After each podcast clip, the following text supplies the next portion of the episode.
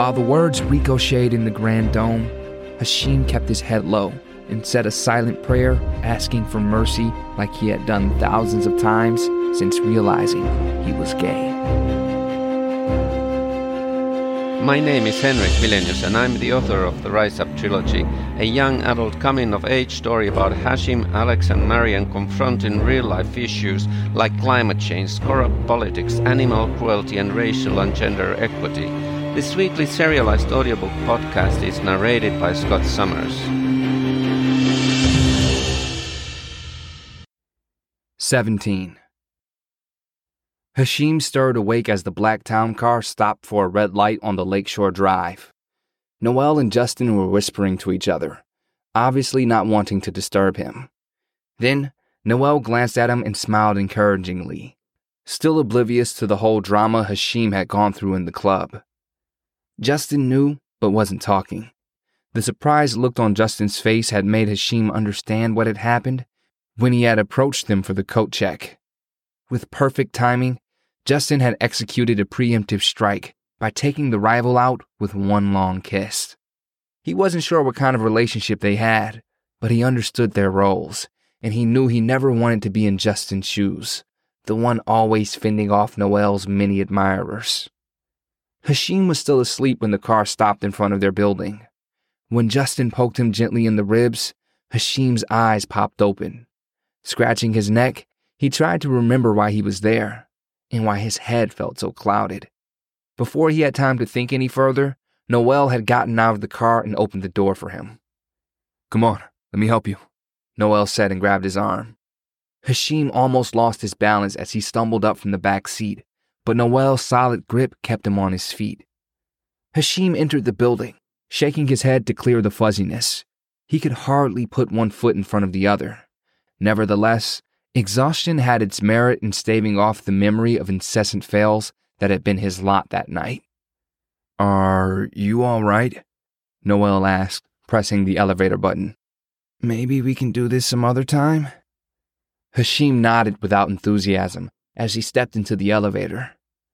Noel ran a hand through his hair. You sure you all right? I'm just tired, Hashim said with a smile more like a grimace. After he got out of the elevator on the 10th floor, he leaned on the wall and buried his face in his hands. He was trying to elicit some kind of sentiment anger, regret, resentment, defeat, disgust, or even dread. But all he could feel was numbness. He tried to say a silent prayer, asking for forgiveness for all the sins he had committed that night. But he couldn't muster up enough remorse to put his soul into it. After Hashim fished the keys from his pocket, he suddenly sensed that his mother was waiting for him behind the door. He had never been out so late without informing his parents, not to mention the fact that he had been taking shots and smoking pot for the first time in his life. Maybe she had even seen him being half carried from a limo by a well known deviant, as she sometimes called their upstairs neighbor. In spite of this, he felt surprisingly calm. His fate was in Allah's hands. Once inside, Hashim took off his shoes and hung up his jacket. Then he saw his mother sitting in the dark by the window. In spite of her hefty size, she swiftly rolled out of the armchair and barked, And where have you been? Hashim froze. He realized he was still wearing Noel's sleeveless shirt. Curling his shoulders, he tried to make himself invisible as his mother repeated her question. Have you been drinking? She walked up to him and sniffed. Under his mother's glare, Hashim dropped his chin, wheezing through his already half clogged throat. He didn't resist as she pulled his hair, swaying his head from side to side. What is this stuff? And that shirt? Answer me! When Hashim remained silent, she let go and took a step back. It's that man upstairs.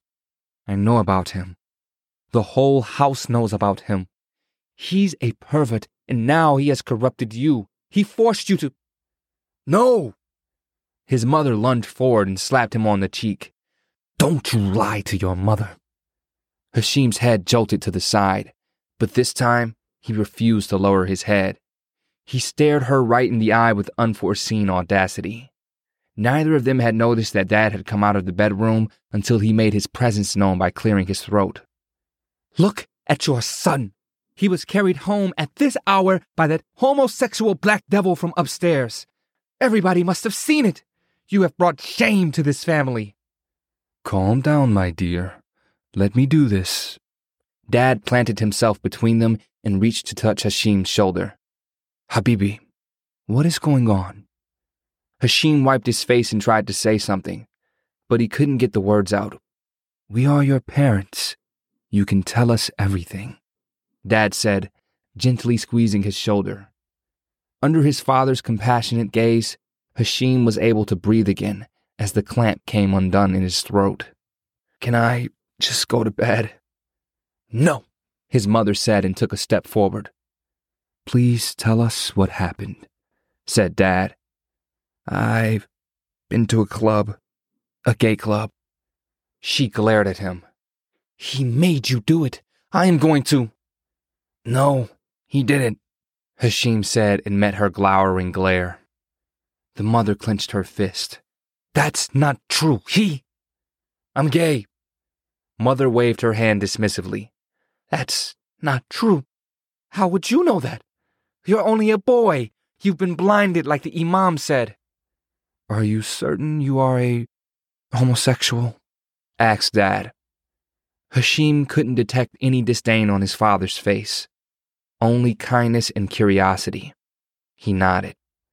No. His mother lunged forward, shoving Dad to the side and slapped Hashim again. Thrown against the wall, Hashim crumpled to hold his balance. When she raised her hand again, Dad grabbed it before she could hit. You're not doing this to our family, she screamed. You're going to marry that girl. I won't let you dishonor our family. Touching his tender left cheek with his fingertips, Hashim refused to lower his head in submission. I can't. Marrying her would be a lie. Let's continue this tomorrow, Dad said as he tried to pull her away. However, his mother didn't budge. You have no shame. You're not even asking for forgiveness. Pressing his lips together, Hashim swallowed hard. Then he opened his mouth to speak, but stopped as he understood with a sinking feeling in his stomach that there was nothing he could say to change his mother's mind. Before Dad could stop her, she was able to wiggle free and whack Hashim again. This time, he didn't even try to counterbalance the hit. Hitting his head on the wall, he dropped to his knees. When she tried to kick him, Dad grabbed her firmly and yanked her out of range. You are not my son, she shouted. I don't want to see you ever again and you can forget about that scholarship in the fancy school. I'm sure Haji Ali will agree with me. Haji Ali? Dad asked as he locked his hands around his wife's waist. But it's not his decision. You old fool, he can do whatever he wants, she said before turning her glare back on Hashim. You're not my son. You hear me? As Hashim leaned against the wall to steady himself, she continued. Get out! Get out of my house and never come back! Go live in the gutter where you belong.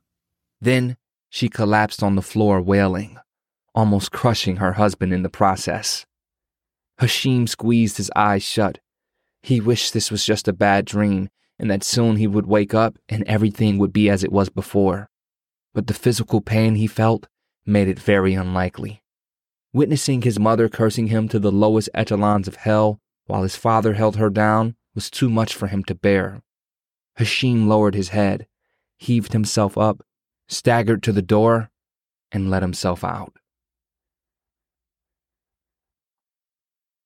18.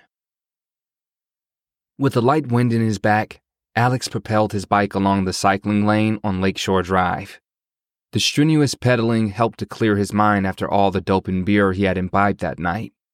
Biting his lip, he tried to stay focused. Hashim wasn't picking up the phone. He had already tried to call him several times and had left him messages on all the various apps they used.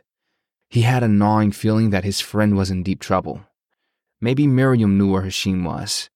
However, he couldn't just call her up and ask, not after telling her off so rudely. The street where Maryam lived was all quiet and peaceful.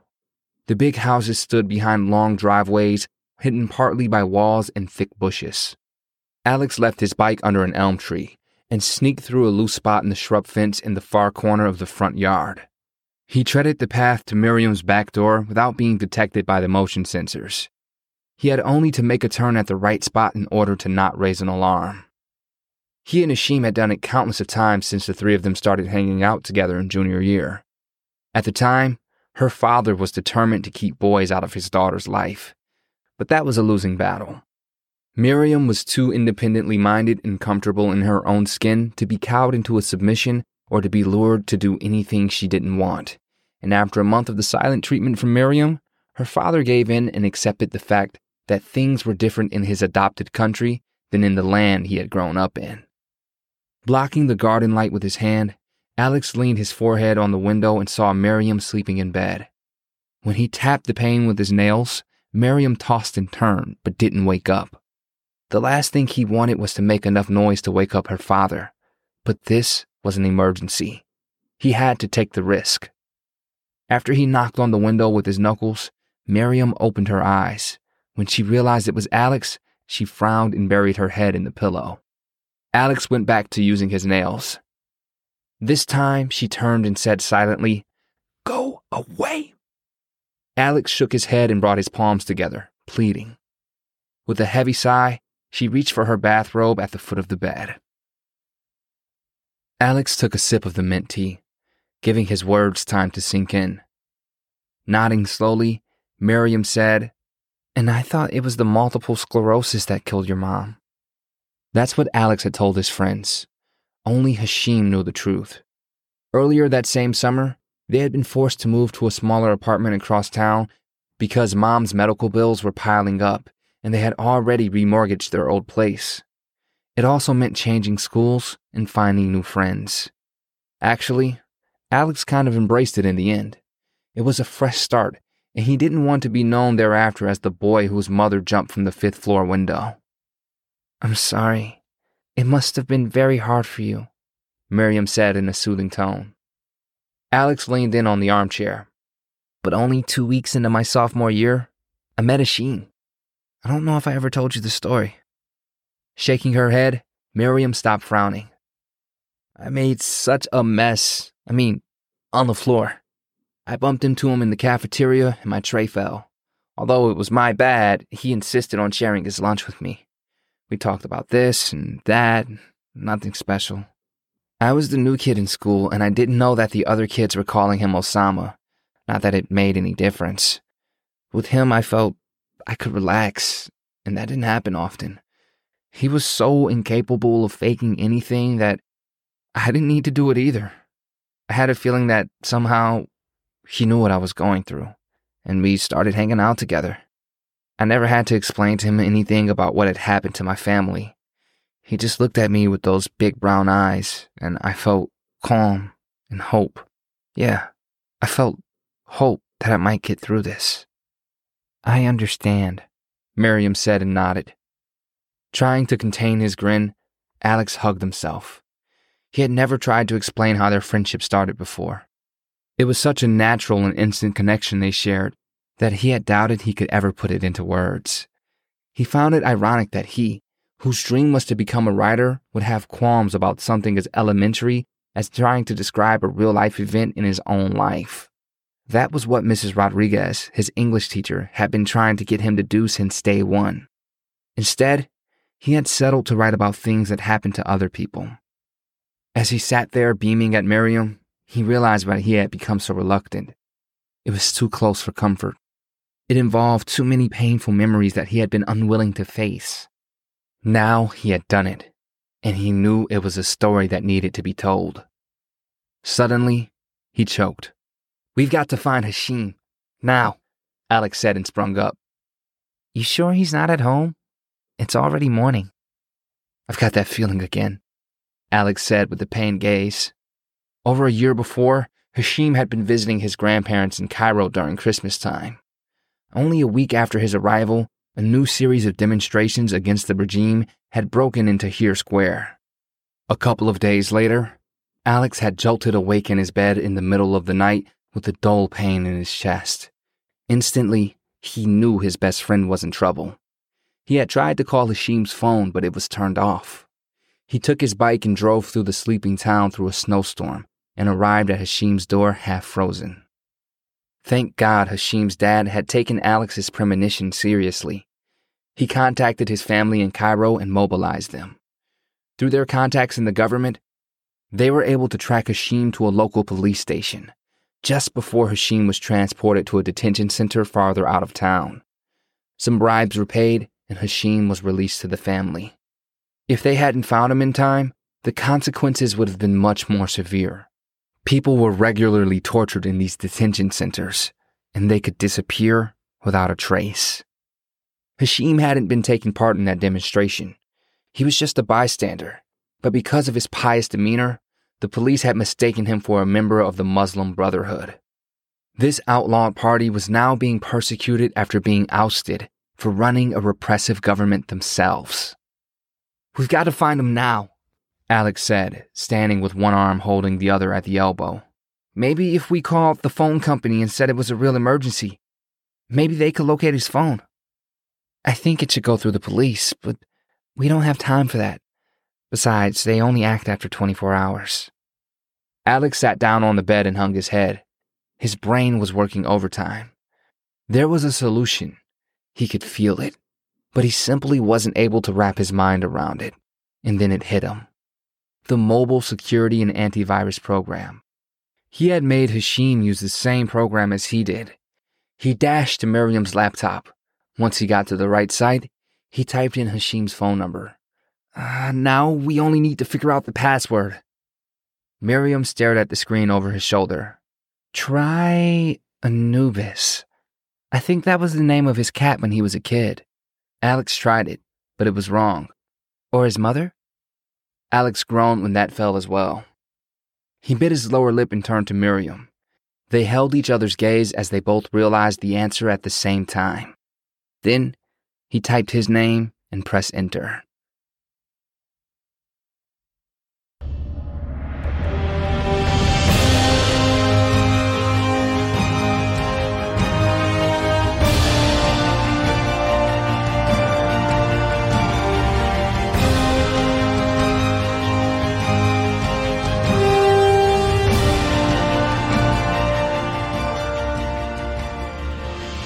Thank you for listening to the Rise Up Trilogy podcast. For more information, go to my website henrikwilenius.com.